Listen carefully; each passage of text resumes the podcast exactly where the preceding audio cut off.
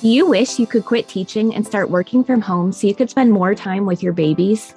Are you tired of scouring the internet for legit jobs that will replace your teaching income and that you can do from home in your PJs?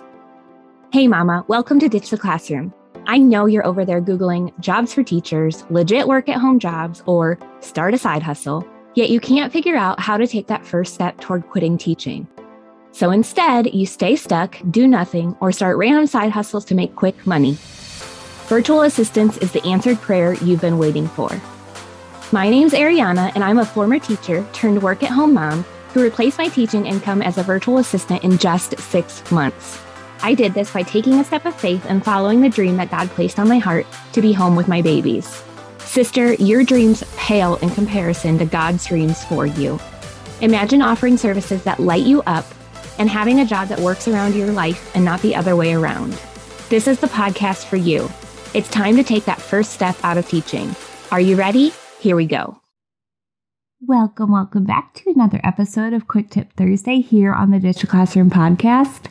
Today's question is How do I price myself fairly as a virtual assistant and make sure that I'm not undercharging? Now, how do you know if you're undercharging? The easiest way is to look at the level of effort that you spent on the project the amount of time that you spent on the project, the long term value to the client. And if you're feeling resentful and it like you didn't make enough money, you're probably undercharging. So many of my students in the Teacher Turned Freelancer Academy are constantly asking me, what is the fair price to charge for my services? The only problem with that is that there's no set fair price for the different virtual assistant services that's standard across the entire industry. There is no magic set amount that you can charge or that you should be charging or that you're allowed to charge. You get to decide how much to charge for your services. And then you get to go out and find clients willing to pay that much. Now, you might be thinking, oh, it's that easy? If it was that easy, everyone would be doing it. But number one, the first reason that people undercharge is because undercharging and undervaluing go hand in hand. So many times I see new virtual assistants undercharging because they don't think that they're bringing that much value to their clients. They also struggle with imposter syndrome, worrying that someone will think they don't have enough experience, and then go and tell all of the other businesses. So they don't charge that much because then they don't have to risk that much. The second reason that new virtual assistants undercharge, or not even new virtual assistants, but a lot of virtual assistants undercharge, is because they think, you know, what if my client is not successful? What if they don't go and do their business once I've implemented this service for them? Then they lost this money that they invested into my services, and then it's going to be my fault. You guys, you can't accept responsibility for the things that are not your responsibility. The decision to invest in your services and the decision to utilize that service after it's built, that's not your responsibility. It's your client's responsibility. Your only job is to make sure that they have all the information they need to make the best decision for them and that they have all the resources they need to implement whatever service you're doing for them. The third reason that virtual assistants undercharge is because they have a fear of money. You guys, it is not your job to save your clients money. It is your job to create a tool or a system for them that allows them to make more money. When I first became a virtual assistant, I undercharged because I had it all wrong about what my role is in their business and their bank account. You also might be worried that if you say too high of a number, someone's gonna want to negotiate or they're gonna be like, How dare you charge that much? or You're way too expensive. I could go on another freelancer website and go find someone to do it for a fraction of the price that you're doing it. So, in order to avoid that, you pick a price that feels safe or that makes the client say yes to you because your services are the cheaper option. You also just might want any money, no matter the amount. So you figure if you charge less, you'll definitely get the job instead of chasing someone away with higher prices. Have you done that? I'm raising my hand over here. The fourth reason that so many virtual assistants undercharge is because they have a fear of responsibility. So tell me if this is your thought process. If I don't charge you that much, then you're not going to have that high of an expectation of me. You won't expect everything to be perfect. You won't expect that I'll be able to deliver at a high level because I fear the responsibility of all of that. You don't want to hold that level of responsibility for your client. And so you think things like, what if they pay me and then they don't get the results that I promise, and all the things, so you charge less.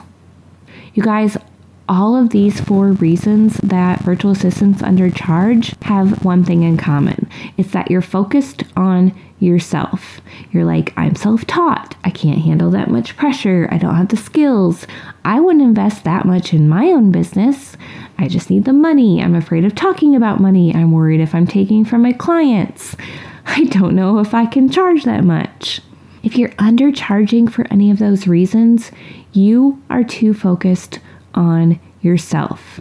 The good news is that the fix is super simple and totally within your control.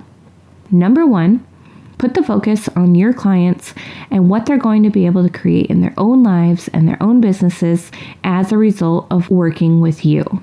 That's the mindset shift that you need to be working on. It is not about you, it's about your clients. Second thing you need to do is to stop comparing yourself to other virtual assistants. Stop looking at their websites, their prices, their packaging, all of that. Number three, learn how to overcome your fear of talking about money.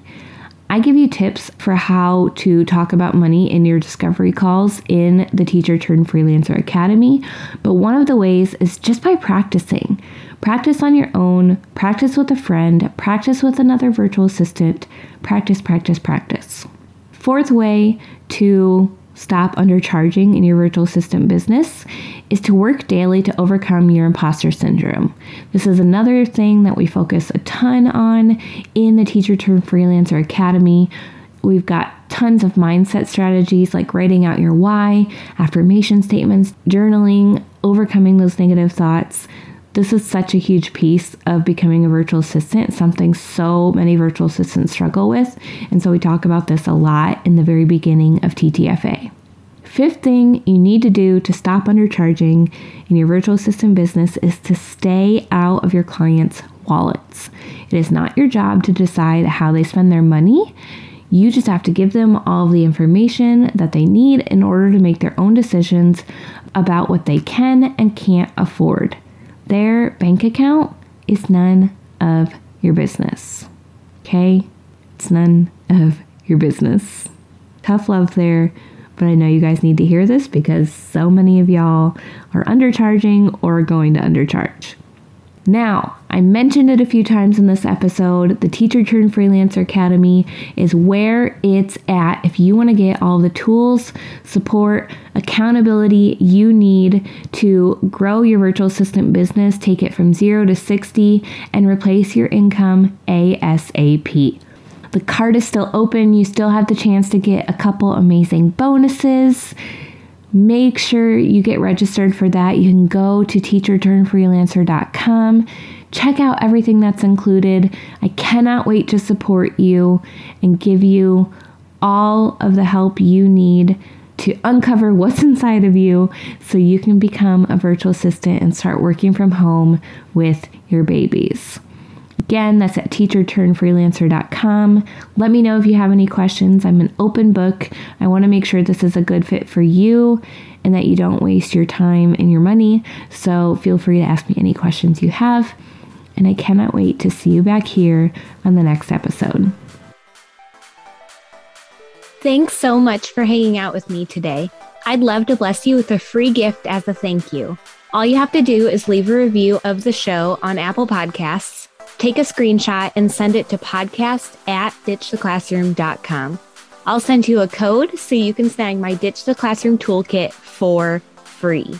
And don't forget to come hang out with us in our free community facebook.com forward slash groups forward slash ditch the classroom. I'm so honored to support you in your journey to becoming a virtual assistant. Until next week, y'all, keep following the dreams that were placed on your heart so you too can ditch the classroom.